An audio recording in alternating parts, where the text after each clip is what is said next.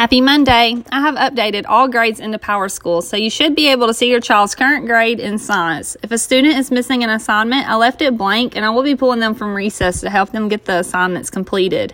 This week, we will begin our projects about weather forecasting. Students will be collecting data on warm fronts, cold fronts, stationary fronts, high pressure, and low pressure to conduct forecasts.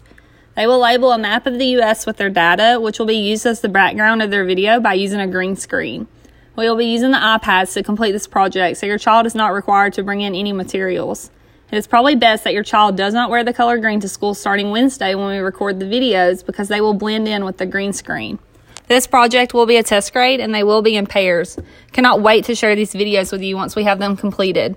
There will be, not be any homework going home this week since students are going to be working on this project. We also will not have any tests or quizzes this week. If you have any questions or concerns, please direct message me on Class Dojo or shoot me an email. I hope you all have a fantastic week.